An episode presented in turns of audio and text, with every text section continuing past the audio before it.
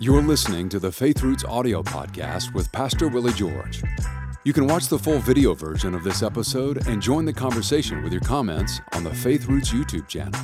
Simply search Faith Roots on YouTube and be sure to subscribe so you don't miss an episode. Now, here's Pastor Willie George with today's message. Today, we're going to get into the idea that when you become righteous by faith, that you complete your righteousness, the circle of righteousness, with good works. And we're just going to go ahead and jump right in and take a look at the baptism of Jesus to show you this picture. Matthew 3, verses 13, 14, and 15, New King James. Then Jesus came from Galilee to John at the Jordan to be baptized by him. And John tried to prevent him, saying, I need to be baptized by you, and you're coming to me?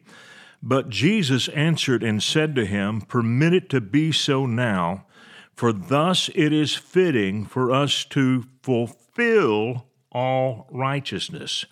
Then John allowed him.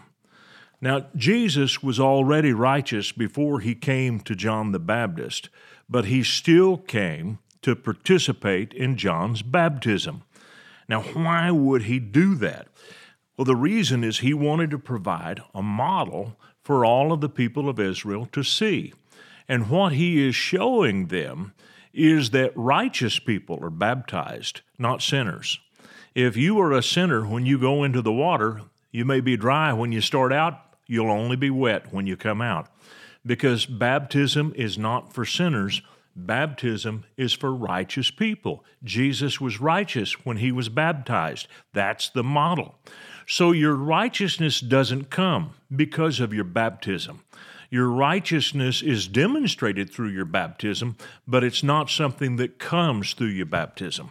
So there's something here that is really key to all of this.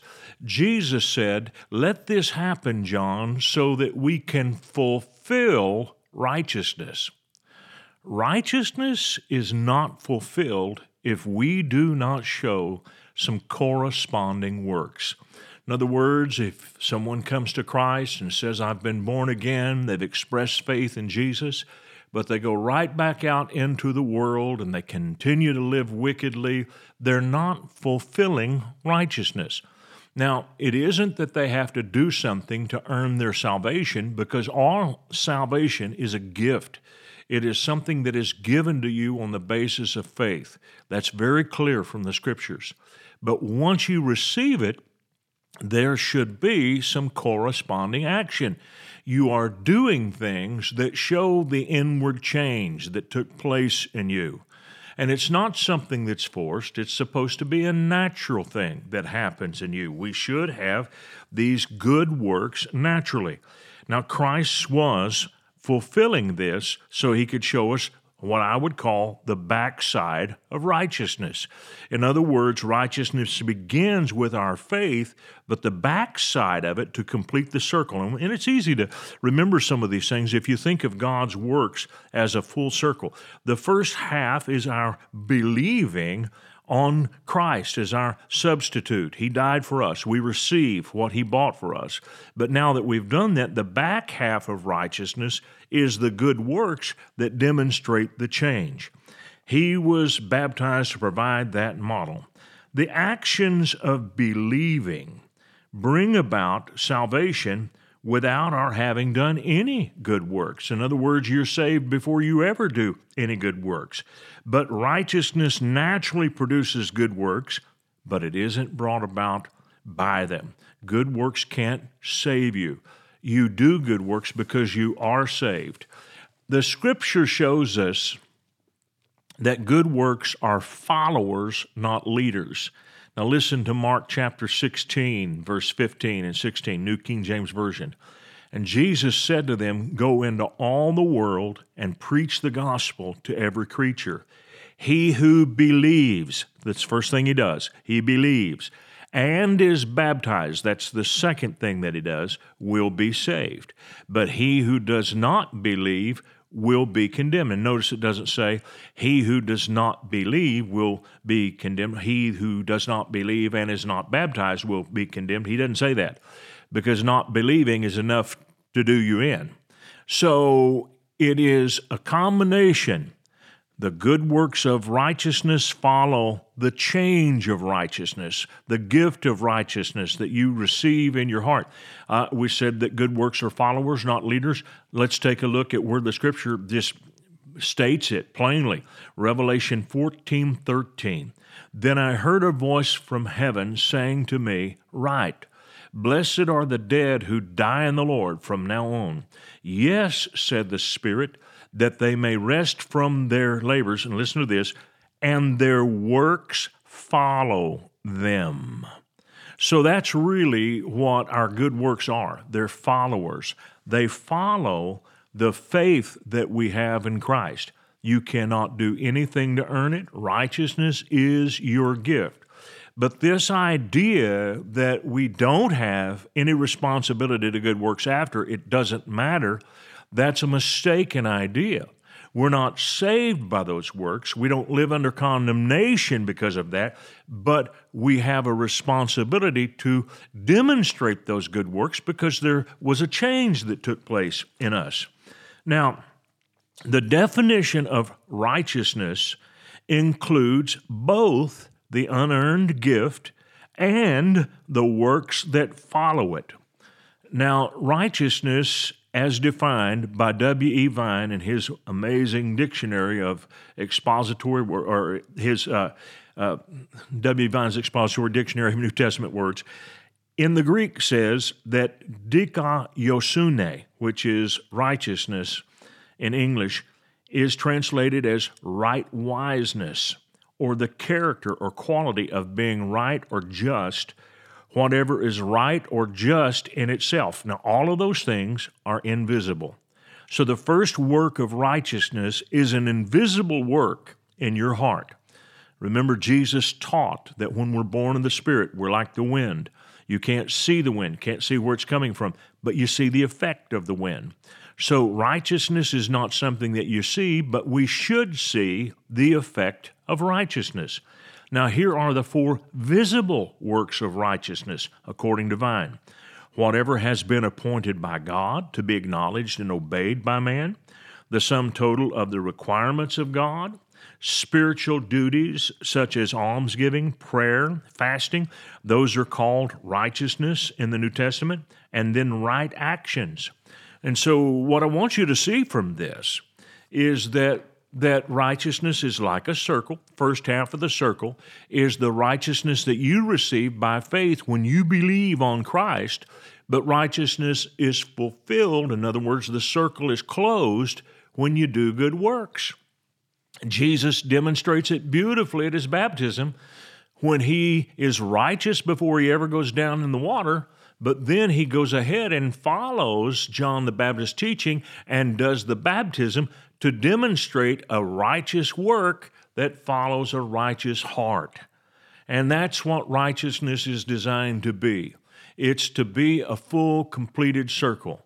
The first part is us receiving the gift of righteousness, the right standing of God, and with God, right wiseness. But now that we have that, we demonstrate outwardly these good works, these things that naturally spring from a righteous heart.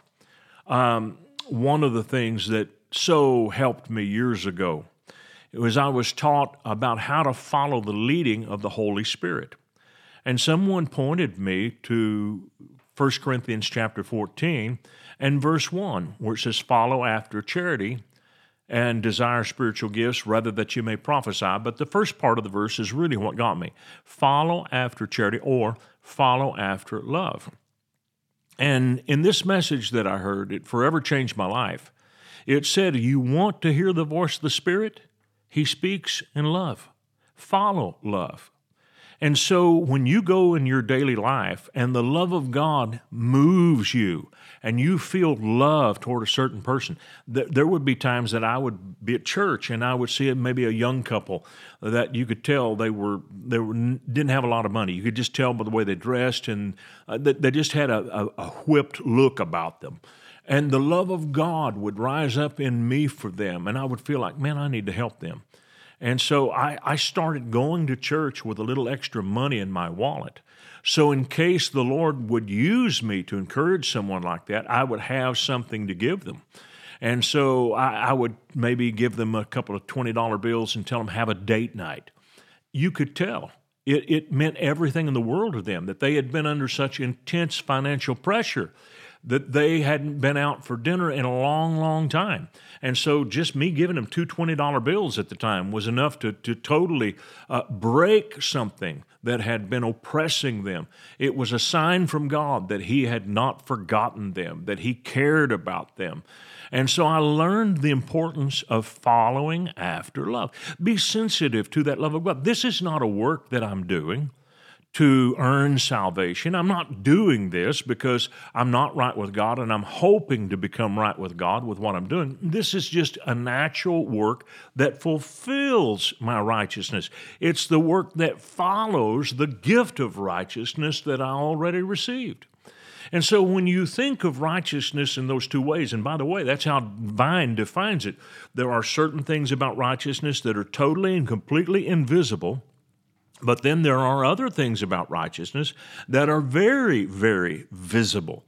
And so that's how it flows. The first step, though, is that we receive the gift of righteousness in order that we might have the natural works of righteousness that follow.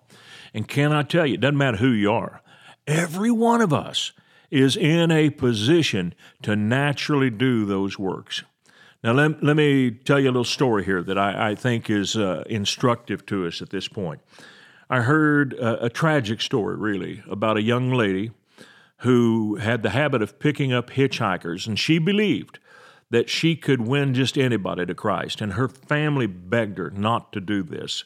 And uh, they were all believers, but she was insistent this is what God wants me to do.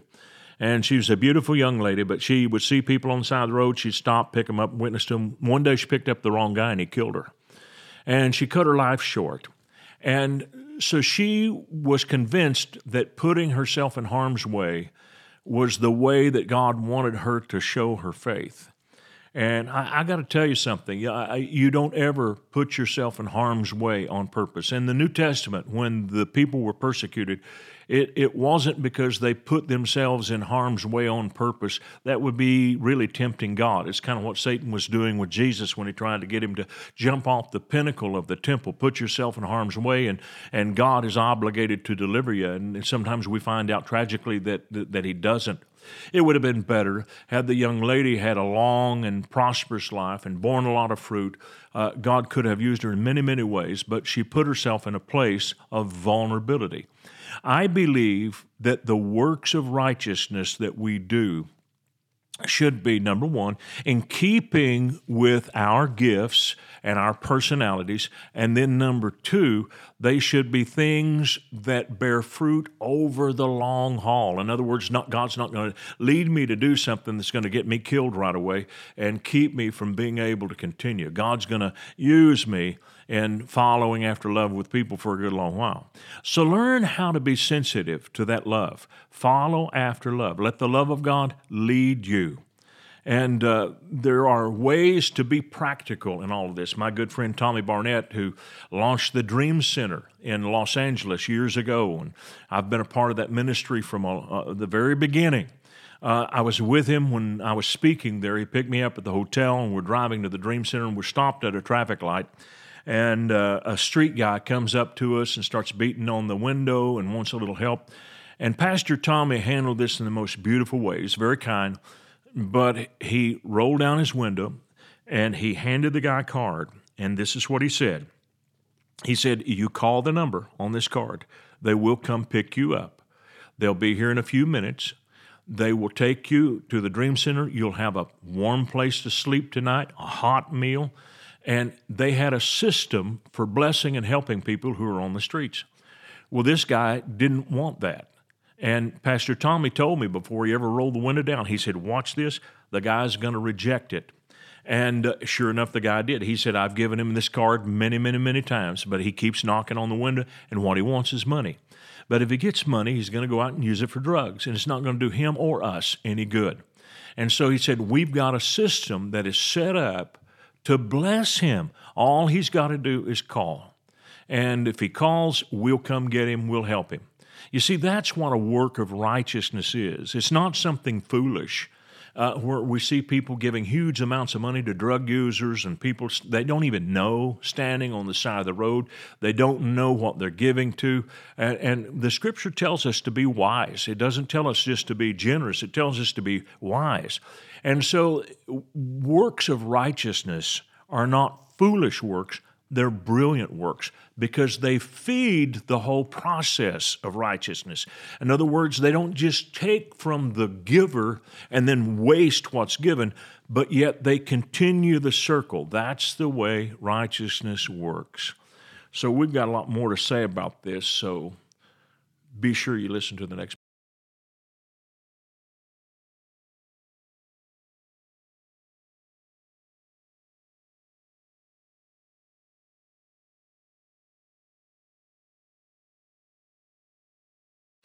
Welcome back. We're continuing our talk about the works of righteousness.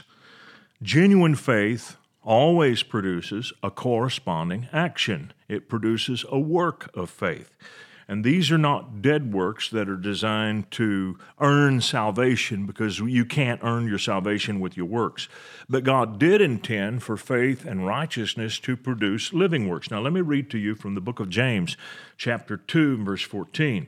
And what James is doing here, he's writing because some of the people, no doubt, had taken some of the things the Apostle Paul had said because Paul was correcting a wrong the emphasis was totally on works around a lot of the people Paul was talking to. So some of the people jumped over and said, okay, all we need is faith alone. We don't need any works. It, works don't count. Faith alone is all we need. So James is coming back to give balance to the wrong idea. Uh, what does it profit? James 2:14 says, "My brothers, if someone says he has faith but doesn't have works, can faith save him? If a brother or sister is naked and destitute of daily food, and one of you says to them, Depart in peace, be warmed, be filled, but you do not give them the things which are needed for the body, what does it profit? Thus also faith by itself, if it does not have works, is dead. But someone will say, You have faith, I have works. Show me your faith without your works, and I will show you my faith by my works. In other words, James is saying when you have faith, you're going to have corresponding actions.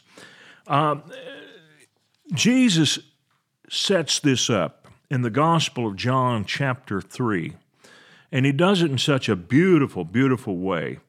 Uh, when he tells Nicodemus, You must be born again. And Nicodemus, the ruler of the Jews, who's a teacher, doesn't get it. And Jesus says to him, Do not marvel that I said to you, You must be born again. Then he explains it. He said, The wind blows where it wishes, and you hear the sound of it, but you can't tell where it comes from and where it goes. So is everyone who is born of the Spirit. Now, this is what Jesus is saying. He is saying that the work of the Holy Spirit is like the work of the wind. The wind itself is invisible, you can't see it, but you can see the effects of the wind. And that's a beautiful picture of the righteousness of faith. You cannot see the invisible nature of righteousness or faith, but you can see the effects of them. And so, what Christ was saying is if you have this invisible work done in your heart, it will produce visible results in the outward world. That's what James was talking about. But the order has to be correct. In other words, the righteousness of faith is established first. Now, because you are righteous, you have corresponding works, and these works are profitable. Uh, James says that here. He says, um, if if you say to someone, "Depart in peace, be warmed and filled," but you don't give the people the things that are needed for the body, what does it profit? In other words, the righteous works profit. They bless people. There's something good about it. It turns people to faith in Christ. You know, I think that all of our outreach should be considered that way. You ask yourself this question Does this profit? Are we closing the loop? In other words, a lot of uh, uh, years ago, I heard about a church that had this amazing street outreach in a, in a large American city and they prayed with, I don't know, 10, 15,000 people in a two or three year period to receive Christ. Not one of those people, not one of them, came to church service and ever joined the church or became connected to the believers. That is not a profitable work. Now, I'm not saying that no one was ever born again, but you see, when a work of righteousness is truly done, the loop is closed. In other words, we're not just reaping wheat. Farmer doesn't go in the field and gather his wheat and just leave it in the field. He picks up the wheat, carries it in the barn so that it can be profitable. And that's what the righteous works do. The righteous works bless everybody involved. They bless the person who receives them, but they also bless the person who does them. That's what the righteous works do. They are full circle works, they complete the circle. Now, you see this visible and invisible work of righteousness with Noah. Here is Genesis 6 8, New King James Version. But Noah found grace in the eyes of the Lord. Could you have seen that? Had you been there when it happened? Could you have seen it? The answer is no. You couldn't have seen it. It was an invisible work. Uh, the Bible says in Hebrews 11 7, New King James Version, by faith Noah, being divinely warned of things not yet seen. In other words, these visitations from God concern things that could not be seen. So the first thing that happened in Noah's life was he had encounters with God that were really invisible, couldn't see him. But then he had visible works to follow the invisible encounters. Look at this. We continue on with Hebrews 11:7.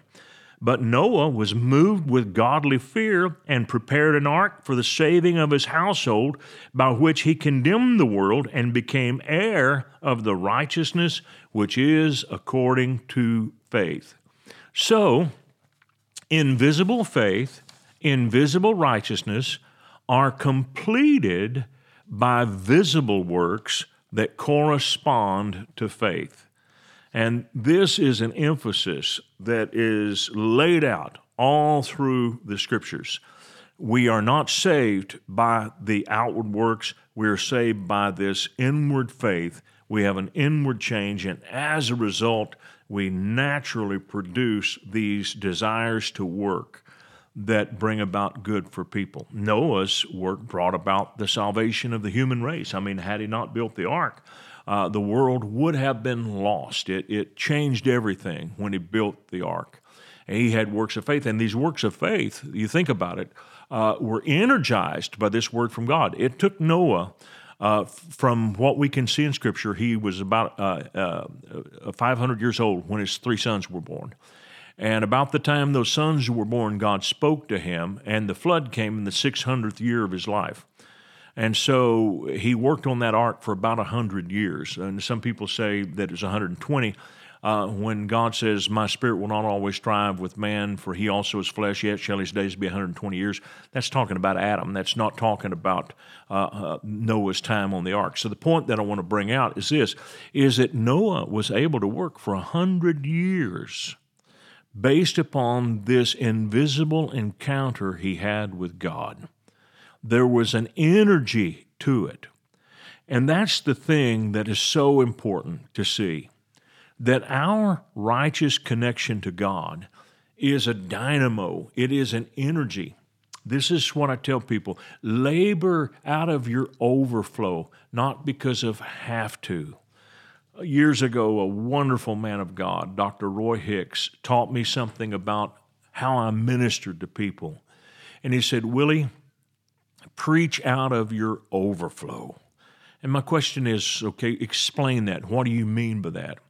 He said, learn to feed on things in Scripture that really bless you, that challenge you, that lift you up. He said, that's what you in turn give to the people. In other words, if we're not careful, we're doing all of our ministry only on the basis of need. And he said, it's important that what you're feeding others is something that blessed you first Feed out of your overflow. Do you see how the works of righteousness then come? They come not because you have to do them. I've got to go do this. You do this because you want to, because you are energized to. And there are times when we run out of gas and we get a little tired. That's why your next step needs to be spend some time with the Lord. And as you give time to the Lord, and as you allow the Lord to refresh you, and you minister out of this refreshing, that's attractive to people. When you are pushed into doing things because of duty or you feel like you have to do it, there almost is a little bit of resentment toward that. People sense that, they pick that up. But when you're ministering out of that overflow and you're doing the works out of that overflow, it's refreshing not only to other people, but also to you. So that's how we work. Righteous works are not forced, they spring naturally out of a refreshed and filled human spirit. We'll pick up here later.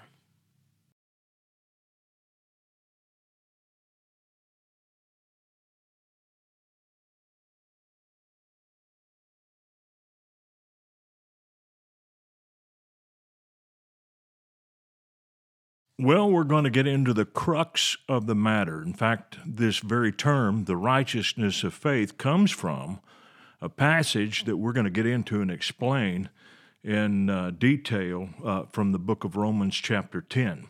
And I want to forewarn you, this is going to be a little meatier, and uh, so you're going to have to really listen. Uh, it's something I really have to listen to uh, and think on to get it uh, straight. You and I as well as all humankind. We all have to do it. We have to resist the pull to exalt the things that are seen over the things that are unseen. I mean, we do this in everyday faith, everyday walking with God. If we're not careful, we take more um, peace and comfort in uh, the changing of circumstances than we do in the promise of God. And when you really develop a strong faith, your confidence and your peace is in the promise of God, not so much in the circumstances. You know the circumstances are going to change. You don't see Jesus uh, just going crazy whenever a circumstance changed. He was so rooted in the Word, he believed the Word and the promises of the Word before they ever happened. And so when they did happen, he wasn't surprised. It's like somebody shouting every time they flip the light switch and the lights come on. Oh, wow, look at this. That says you weren't expecting it. So we have to resist that pull, and it's a pull that happens all the time with humans. And here it is uh, in the book of Matthew, chapter 6. And this is the extreme, this is where it goes. Uh, this is uh, the work of the Pharisees, and Jesus is talking about it. And he says in Matthew 6, beginning of verse 1, Take heed that you do not do your charitable deeds before men. Now, I'm reading King, uh, King, New King James. I'm going to go ahead and put it back to the King James in this one place. Take heed that you do not do your alms before men. Alms are different than a regular offering. I'll explain that in a minute. To be seen by them. Now, look at that uh, we're not to do what we do before men in order to be seen by men. Otherwise, you have no reward from your Father which is in heaven. Now, why would that be? Because you're totally ignoring Him. You don't care about what He thinks. You're making a very clear statement that you're doing everything that you do simply to get the approval of men. Therefore, when you do a charitable deed, do not sound a trumpet before you as the hypocrites do in the synagogues and in the streets that they may have glory from men. Assuredly, I say to you, they have their reward. But when you do an alms, do not let your left hand know what your right hand is doing, that your almsgiving may be in secret, and your Father, who sees in secret, will himself reward you openly. And so Christ is here emphasizing that the work of God places more emphasis on the invisible than on the visible. In other words, you may do the good deed, but be invisible in it. Now, why would this be? It would be to protect and preserve the dignity of the people who receive. Now, we were never, as a, as a kid, in a position to receive almsgiving from anyone But I knew of certain pastors' kids who grew up very poor, the church didn't pay a lot, and uh, they were constantly receiving hand me downs from people in the church. And these poor kids had to wear those clothes into the church services where other kids would see them, and very often, uh, the kids who actually gave the church clothes, who outgrew them, uh, they commented on that. And the, and the pastor's kids grew up with these hand me downs. There was no dignity in this giving, it didn't have any consideration at all for the people who received the alms. And Jesus is saying that. Don't blow trumpets in the street when you are about to give money or help or something to someone in need because you're robbing them of their dignity. When you give something like that, uh, you do it in private. That's almsgiving. Now, when there is a corporate cause, when the church is doing something together as a whole, where you have a target and all of you are contributing toward it, there's nothing wrong with being public about that with a public challenge or public participation, or people stand up and volunteer and say, I'll help, and I'll take this on, I'll do that. Uh, that there's nothing wrong with that. And so there's nothing wrong with an offering being taken in public. However, we don't think it's right for an individual to stand up, I'm giving so much this week in my tithes. That's unnecessary. But when we have a corporate goal and we talk about what we're doing corporately, where the whole church is clued in to what they all did together, uh, that's a good thing. Here's another thing to watch for. It happens all the time. Churches will have uh, big days where they go out and work in the community and all these different projects, Love Day, Serve Day, and I think it's a wonderful thing. My thought on this is don't call the media. If the media finds out about it and comes and runs a story on what you do, that's great. But when you go to the media and you ask them to come look at what you're doing, you're violating this principle. You're not doing it as unto the Lord, you're doing it to be seen of men. Now, there will be times that you will do it unto the Lord and the media will pick up on it. Years ago, we played at Lincoln Christian School.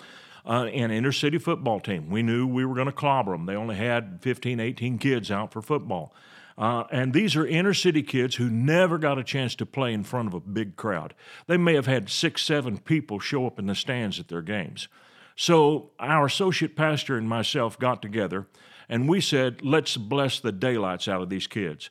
Let's get all of our church people who don't have an affiliation to our school to come and support these kids. And so we did and we didn't charge them admission for the football game. And they became the fans for this group of kids that came to our school. Our own high school students made posters for every single football player. They made a big banner for those kids to run out onto the field through. And those kids were on cloud nine when they came to our stadium and saw it was packed on their side. There were people standing on the fence. Now, we had nothing to do with this, but the news media, all of the major television stations and the newspaper caught wind of what we were doing. They reported on it. There was an editorial in the Sunday paper that gave great praise to our school and our church, but we didn't ask for any of that. That just happened. God was glorified. So there will be times when the media will give glory to God on your account. But you don't seek that. You don't go asking for that. And sometimes another person will see that happen and you think, ah, that's the key to growth. It isn't. You let God bring about the growth. You don't need the media to step in. All right, now here's where it goes it goes even into prayer. And this is what Jesus warned about in Matthew 6 5. And when you pray, you shall not be like the hypocrites, for they love to pray standing in the synagogues and on the corners of the streets, that they may be seen by men. I assuredly say to you, they have their reward. But when you pray, you go into your room. When you have shut your door, pray to the Father who is in the secret place. And your Father who sees in secret will reward you openly. Once again, Jesus points to the invisible being the root or the source of the invisible answer and manifestation that comes. This principle is presented to us all through the New Testament. Let me give you another example. Paul says to Timothy, 1 Timothy 4:15, Meditate on these things. Give yourself wholly to them. He's telling Timothy, you do this in private. Then he says that your profiting may appear to all. When you what you do in private, he is saying, is going to show up everybody can see it.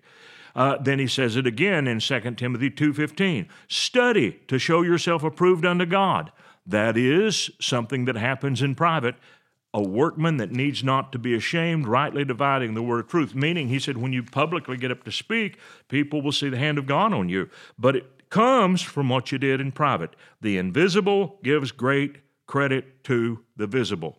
Now, I see this in, in so many areas of life. Uh, we have a football team. We mentioned that a while ago. Uh, some football teams think that their yelling before a game is going to be enough to put them over the top. You can tell they have great faith in that because they will do everything in their power to intimidate us through their yelling. And, uh, and apparently, coaches believe in that because they really stimulate that. And we'll have teams that actually chat, uh, chat uh, sometimes curse words in, in, on our field, trying to intimidate us. And uh, we wind up beating the daylights out of them. And our kids never win the yelling battle before the game. We don't even try to. And the reason is we know it is the invisible that brings about the visible victory. It's what we did in the off season, what we did in the summer. It's all of that weightlifting and that running and that extra stuff that we do when nobody is around. That's what makes a successful fall football season. And a lot of schools don't get that. I, I have seen times where we would be down at the half and uh, we would go into the locker room and our coaches would get together and they would sit down with the team and they would talk about what we were seeing up in the booth and what was going on. And we would make adjustments at halftime to change the way we were blocking a certain player, to change a defense we were running. And we would come out in the second half, and the team that was ahead made no adjustments because they were ahead. We'd come out in the second half and beat the daylights out of them. I would hear the reporters come to the head coach and ask, I would like to have heard that halftime speech. What did you say? And uh, the coach typically would say, Really, nothing. We just made adjustments. And that's what a lot of people don't get. It is the unseen that changes the scene. And we've got to remember that. Now, from the very outset of our relationship with God, from the very first moments of our salvation, we follow these principles. This is what brings us to faith in Christ. It's what gives salvation to us. It's how you get it.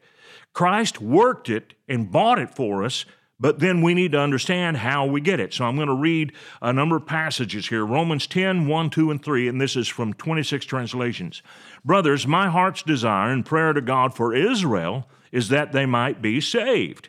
I know from experience what a passion for God they have, but they are not guided by true insight. Now, it took someone like the Apostle Paul to say this. An outsider could never have said this, but he was a Jew, and he was a Jew's Jew, and he was not only that, he was a Pharisee, but not only that, he's called a Pharisee's Pharisee. He was the strictest of them all. And so he knew where he was coming from when he said this, and he said it with confidence. He said, For being ignorant of the righteousness that comes from God, and in their eagerness to set up a righteousness of their own, they refused to accept with submission the righteousness of God. And sometimes we get down on the Jews for doing that, not realizing that even in the Christian church, we have certain traditions that demonstrate the same idea. You know, the scripture says in Mark 16, we'll lay hands on the sick and the sick recover. And it's not enough for some preachers just to lay hands on the sick. We have to see them fall under the power in order to have faith that anything happens. And I know some guys, you can tell it by watching. If you do not fall when they lay hands on you, they will stay on your head and push till you go over. And that's the truth. And you see it all the time. And so there's a tremendous emphasis put on that which is visible. Jesus didn't say you lay hands on the sick and if they fall, they're going to be healed. You know that not one person fell under the power of God when Jesus laid hands on them and prayed for them. Now, there were people who fell under the power the Roman soldiers at the tomb, the mob that came to crucify Jesus, but nobody receiving healing ever fell under the power. But that's a thing that we've developed. It's one of those things where we put more faith in the visible than we do in the visible. So the Bible says we lay hands on the sick and they shall recover. That's the visible thing that comes from the invisible thing that we did. In other words, the healing transfer was invisible. Only a man like Paul could have written these words. Now, this is the reason then that he was chosen to preach Christ in the way that he did. All right, we go on, Romans 10, 4 and 5. For Christ has put an end to the law. Another translation says he fulfilled the law. He completed it as a way to right standing for everyone who puts his trust in him. The idea is not that Jesus hated the law and wanted to do away with it. The law had served its purpose. It had pointed to him. It was fulfilled in what he did. That's why he came to put the end to it. All right? For Moses writes concerning the law, uh, law way to right standing with God, the man who does this shall gain life by it. In other words, if you want to gain life by the law, you've got to keep every single bit of it. Now, Paul emphasizes that that can't be done in Galatians chapter 3. Let me read you two verses, 10 and 11. Those who take their stand on observance of the law are all under a curse. For the scripture says, Cursed be anyone who does not stand by everything that is written in the book of the law and obey it. It's evident that no one is ever justified before God in terms of law because we read, The just shall live by faith. In other words, that passage uttered by Habakkuk in 2 4 tells us that if we are justified by faith and we live by faith, it's not the law that made us right with God. Faith is the invisible quality by which we come to salvation and are secured in salvation. It is not delivered on the basis of visible outward works. Those have a place after we receive salvation, but they're not what bring it. The works of men then had no part in securing our salvation. Back to Romans chapter 10, verses 6, 7, and 8, 26 translations. But the faith way to right standing speaks in this way. Do not say, Who will scale heaven for us, as if we had to bring Christ down to earth, or who will go down to the depths below, as if we had to bring Christ back from the dead. Now, here's what Paul's getting at here. He's saying if it takes works to deliver salvation, then who did the work to bring the Messiah down to earth in the first place? And who went down into the heart of the earth to bring him back from the dead? In other words, Paul said God was completely capable of bringing about the plan of salvation himself without the participation of any man. And even the 12 disciples didn't believe there was going to be a resurrection because none of them came to the tomb when Jesus was raised. They had all given up. God wanted this plan of salvation to be a thing that was completely His and His alone. No work of man brought it about. Now, salvation then and right standing come from faith. Now, He says this No, what does it say? The righteousness of faith. What does it say? It says the word is already within easy reach of each of us. In other words, this is not a hard work we have to do. In fact, it is as near as our own hearts and mouths. That is the word of faith which we preach. Then he gets in to the two verses that we use all the time to lead people to Christ. For with your lips you acknowledge the truth of the message that Jesus is Lord in your heart.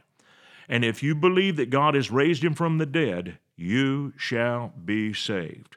For in their hearts, people exercise the faith that leads to right standing, and with their lips, they make the acknowledgement which means salvation. Now, pay attention to this. If you, as a believer, are living under condemnation, and you are condemned because you don't feel like all of your works measure up, you are in effect telling yourself that you are saved saved by the works that you do. Now, you should have good works, but here's the thing you don't do them because you focus on them to obtain a feeling. You do them as a natural result of recognizing that you're already right with God. God gave the law to Moses then to serve as a picture of everything that Christ would do. And in the law of Moses, no doubt, the greatest display of moral law and moral works by men ever was witnessed on the earth. The law was an amazing thing, but it still wasn't enough. And it's God's way of saying, I gave you the highest law that the world has ever seen. And even then, it wasn't enough to bring about your salvation. I used it to point to the real Savior, Jesus Christ. And in his suffering, he bought righteousness for all mankind. So the righteousness of faith is a complete reliance on what Jesus Christ did for us. Anything other than that is us going back to a reliance on the visible, and we always go to the invisible so that we can produce the visible fruit. I hope you've enjoyed this message, and I hope you will meditate this, particularly that passage in Romans chapter 10, verses 1 through 10. I, I, think that's tremendous. And I would read it in a number of translations until it really sinks into your heart. Well, that's all the time I have for this series, but I want to thank you for joining me in this. See you later. We hope this message has been a blessing to you. Ratings and reviews help us reach more people, so take a moment to leave a review on your podcast app and consider sharing an episode with a friend or family member that needs to be built up and encouraged in the Lord today. Thank you for listening.